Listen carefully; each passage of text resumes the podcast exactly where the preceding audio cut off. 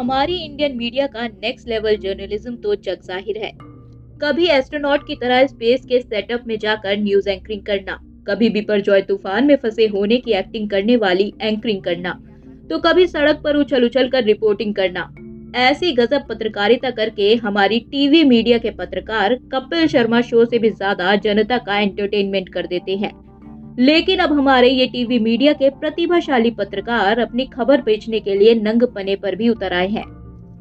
ऐसी ऐसी खबरें ये अपने पोर्टल्स पर लगाकर बेच रहे हैं जैसे ये कोई न्यूज चैनल ना हो, कोई एक्स वाली साइट हो।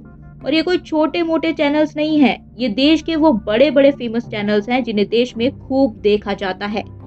पिछले कई महीनों से सचिन सीमा की लव स्टोरी तो ये अपने टीवी चैनलों पर बेच ही रहे हैं, अब ये उनके बेडरूम की वीडियोस भी लोगों को अपने न्यूज़ वेबसाइट पर बेच रहे हैं, जो कि पूरी तरह से फर्जी है। सिर्फ अपने रीड काउंट बढ़ाने के लिए ये लोग क्लिक बेट कर रहे हैं। मतलब जिस मीडिया का काम फर्जी खबरों को रोकने का होता है, वही मीडिया फर्जी खबरें अपनी वेबसाइट से बेच रही है। और इनका दोगलापन देखिए, जिस सीमा को इन्होंने इंटरव्यू ले लेकर स्टार बना दिया, उसी के बारे में ये सब घटिया बातें ये फैला रहे हैं, जिससे पता लगता है कि ये किसी के नहीं है, ना जनता के, ना इनको टीआरपी दिलवाने वाली सीमा के, और ना ही पत्रकारिता के। क्योंकि पत्रकारिता ये तो नहीं होती जो ये कर रहे हैं, ये सिर्फ अपने बिजनेस के है जिससे इनको पैसा मिलता है। इनकी ये सच्चाई देखकर आपको अंदाजा लग रहा होगा कि ये देश के असल मुद्दों में कितनी पत्रकारिता करते होंगे और कितने मीडिया एथिक्स और कोड्स को फॉलो करते होंगे। और इनके लिए ये पहली बार नहीं है।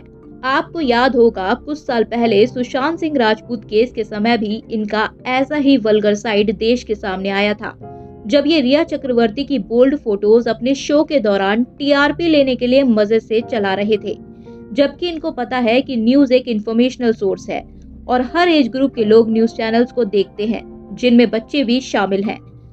तब तो ये सब हरकतें ये अपने टीवी चैनल्स पर प्राइम टाइम में कर रहे थे।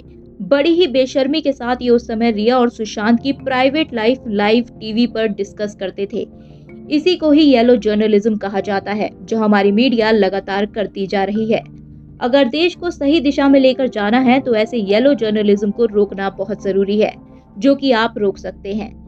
ऐसे घटिया कंटेंट आप जहां भी सोशल मीडिया पर देखें उसे रिपोर्ट करें। ऐसे कंटेंट और ऐसे चैनल्स को देखना बंद करें। बाकी आप ऐसी पत्रकारिता पर क्या कहना चाहेंगे, कमेंट करके जरूर बताएं। लाइक और शेयर जरूर करें ताकि ज्यादा से ज्यादा लोग इस येलो जर्नलिज्म के बारे में जान पाए और जागरूक हो सके। और संवाद को फॉलो करके रेट करना ना भूलें।